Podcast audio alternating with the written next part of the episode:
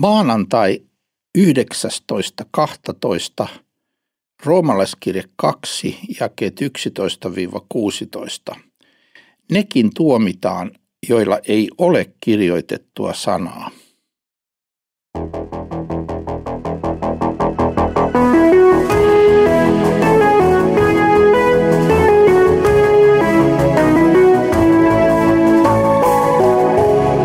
Kirjoitusten pauloissa.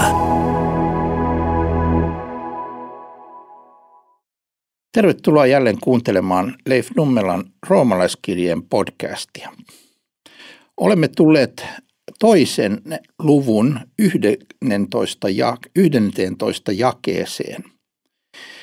Paavali tässä kohdassa muistuttaa, että Jumala ei katso henkilöön. Teksti kuuluu näin. Sillä Jumala ei katso henkilöön, sillä kaikki, jotka ilman lakia ovat syntiä tehneet, ne myös ilman lakia hukkuvat.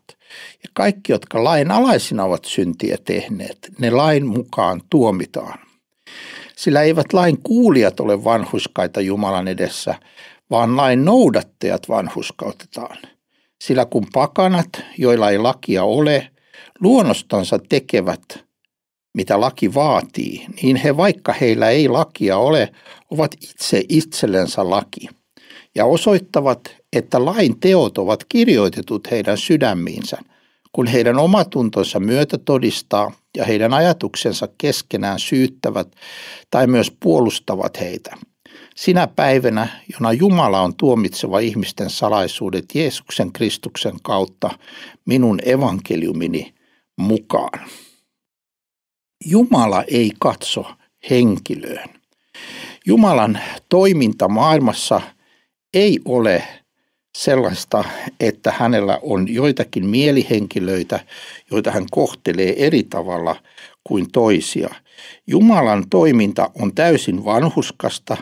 Jumalan toiminta on sellaista, että hänen luomisensa ja rakkautensa – ulottuu samalla tavalla kaikkiin ihmisiin. Kaikki, jotka ilman lakia ovat syntiä tehneet, ne myös ilman lakia hukkuvat. Ja kaikki, jotka lainalaisina ovat syntiä tehneet, ne lain mukaan tuomitaan. Tässä puhutaan hyvin tärkeästä asiasta.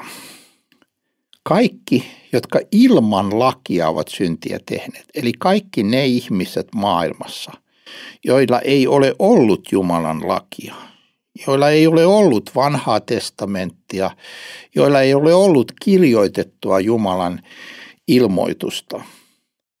Mutta he ovat rikkoneet. Mitä he ovat rikkoneet? He ovat rikkoneet eh, sisimpäänsä kirjoitettua Jumalan lakia, joka on kiteytettynä kymmenessä käskyssä. He ovat rikkoneet sitä vastaan.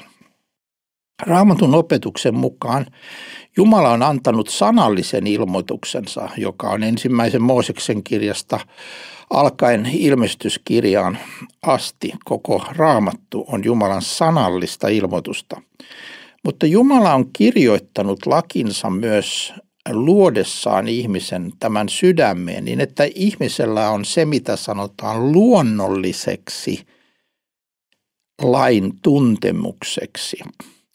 Tämä luonnollinen lain tuntemus, tämä luonnon laki, kertoo ihmiselle pääpiirteittäin, että mikä on oikein ja mikä on väärin.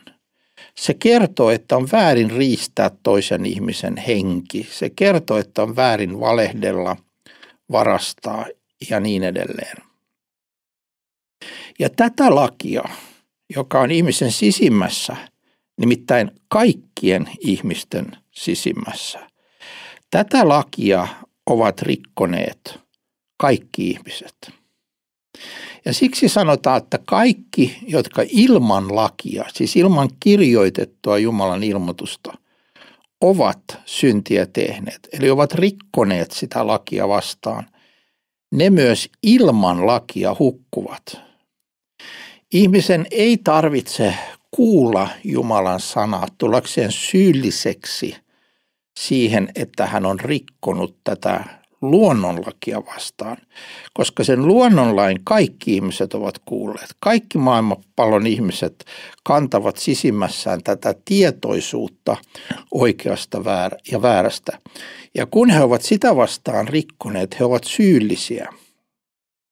Tämän takia, kun puhutaan siitä, että on niin sanottuja viattomia pakanoita. Nyt tässä merkityksessä pakana tarkoittaa vain ei-juutalaista, jolla ei ole tätä Jumalan ilmoitettua vanhaa testamenttia ja lakia. kun puhutaan tämmöisistä viattomista pakanoista, niin oikeastaan sellaisia ei ole olemassa siinä merkityksessä, että ei ole ketään ihmistä, joka ei tietäisi tätä Jumalan hänen sydämensä kirjoittamaa lakia ja tietäisi rikkoneensa sitä vastaan. Ja näin ollen tämmöinen ihminen on vastuussa ja saa tuomionsa sen mukaan, miten hän on rikkonut sitä lakia vastaan, jonka hän tiesi, joka oli kirjoitettu hänen sydämeensä. Emme meitä tietenkään voida tuomita sen mukaan, kuin meillä on – kun me emme ole kuulleet jotakin, emmekä tiedä siitä mitään. Ää, mutta tämän lain me tiedämme. Ja sitten taas ne myös ää, kaikki, jotka lain alaisina ovat syntiä tehneet, ne tuomitaan lain mukaan. Jos ihminen on kuullut lukenut, ää, saanut vastaanottanut Jumalan lain, ää, se käskyt ja sen Jumalan kirjallisen ilmaistun tahdon, mikä on raamatussa, niin hän on vastuussa sen lain edessä.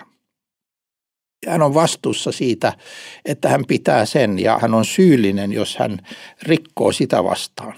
Mutta niin kuin olemme nyt jo todenneet, niin ne, jotka eivät ole kuulleet, eivätkä saaneet raamattua, nekin ovat syyllisiä Jumalan edessä. Ja tässä mielessä – pitää muistaa, että me emme lähde viemään evankeliumia maailmalle.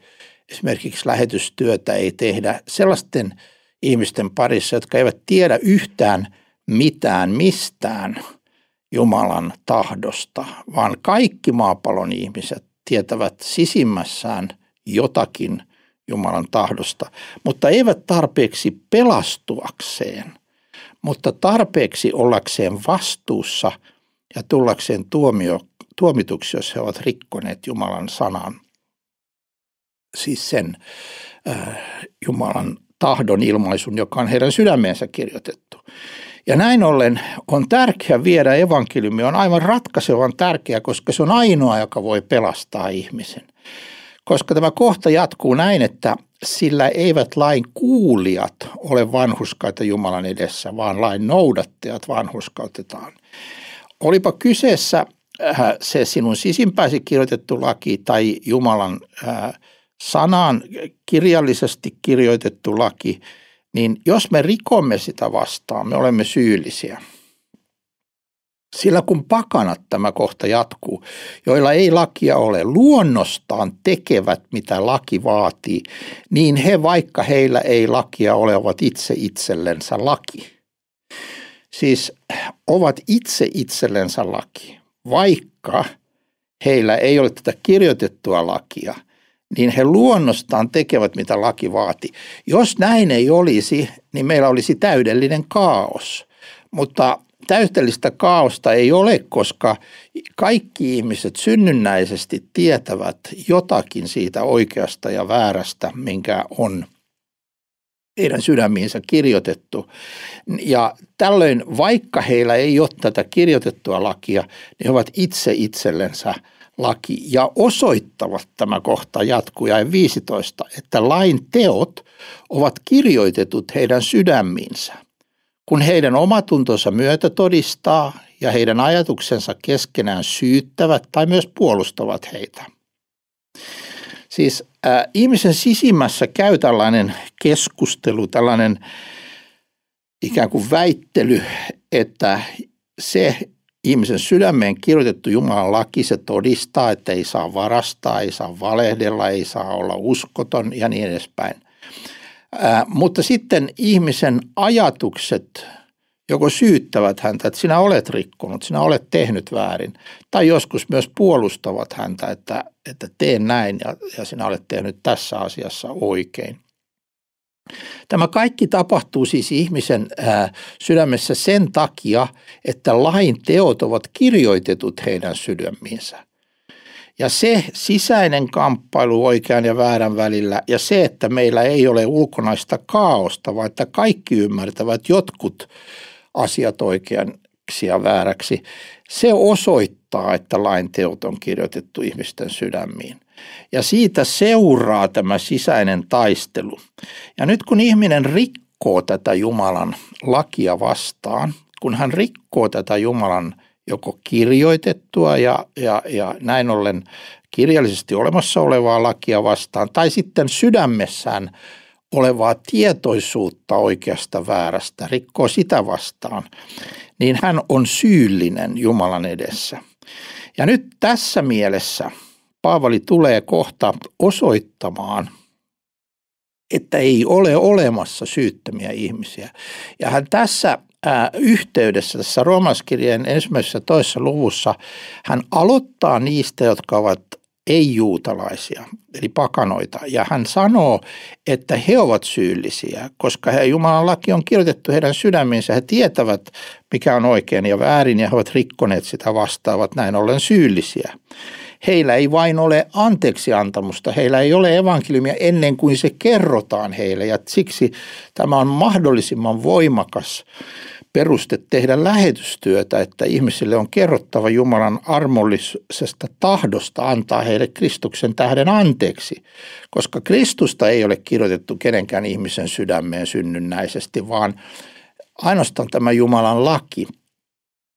Ja nyt kaikki ihmiset ovat siis syyllisiä. Paavali on tulossa siihen johtopäätökseen ja hän osoittaa, että pakanovat, joilla ei ole Jumalan kirjoitettua lakia, he ovat syyllisiä.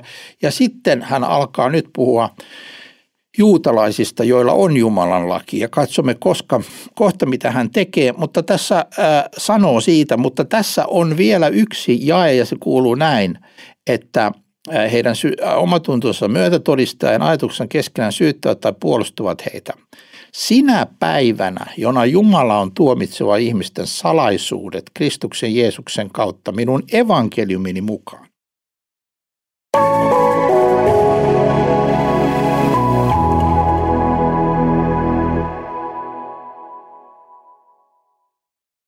No nyt tämä saattaa kuulostaa yllättävältä, että miten niin Jumala tuomitsee evankeliumin mukaan. Evankeliumia käytetään äh, kahdessa merkityksessä kristillisessä puheessa. Evankeliumi voi tarkoittaa sitä ihan ydinevankeliumi, että sinä saat syntisi anteeksi Jeesuksen Kristuksen kuoleman tähden. Ja, ja, ja se on se ydinevankeliumi, joka kuuluu kaikille. Tässä ei nyt puhuta siitä, vaan kun sanotaan, että Jumala on tuomitseva ihmisten salaisuudet Kristuksen Jeesuksen kautta minun evankeliumini mukaan, niin se tarkoittaa evankeliumia laajemmassa merkityksessä. Eli siinä toisessa laajemmassa merkityksessä, jossa evankeliumi yksinkertaisesti tarkoittaa kaikkea sitä – mitä uusi testamentti opettaa. Siis voimme puhua evankeliumista laajassa merkityksessä tarkoittaa kaikkea, mitä Kristus ja apostolit opettivat Uudessa testamentissa. Tai voimme puhua evankeliumista ihan siinä evankeliumin ydinsanomana. Ja tässä kun sanotaan, että sinä päivänä, jona Jumala on tuomitseva ihmisten salaisuudet Kristuksen Jeesuksen kautta minun evankeliumini mukaan, niin Paavali tarkoittaa, että tähän hänen julistamansa kokonaisevankeliumiin, tähän laajemmassa merkityksessä tähän evankeliumiin kuuluu myös sanoma siitä, että me olemme vastuussa elämästämme, meidät tuomitaan eränä päivänä Jumalan edessä. Ja silloin meitä voi auttaa vain Kristuksen Jeesuksen ristin kuolema ja siihen turvautuminen. Eli tämä evankeliumin varsinainen sanoma, tämä varsinainen äh, äh, tarkassa mielessä evankeliumi. Se on ainoa, joka meidät pelastaa. Se on ainoa, joka voi pelastaa pakanan – joka ei ole kuullut kirjoitettua sanaa. Se on ainoa, joka voi pelastaa juutalaisen, joka on kuullut kirjoitetun sanat. Se on ainoa, joka voi pelastaa meidät, joilla on sekä vanha että uusi testamentti.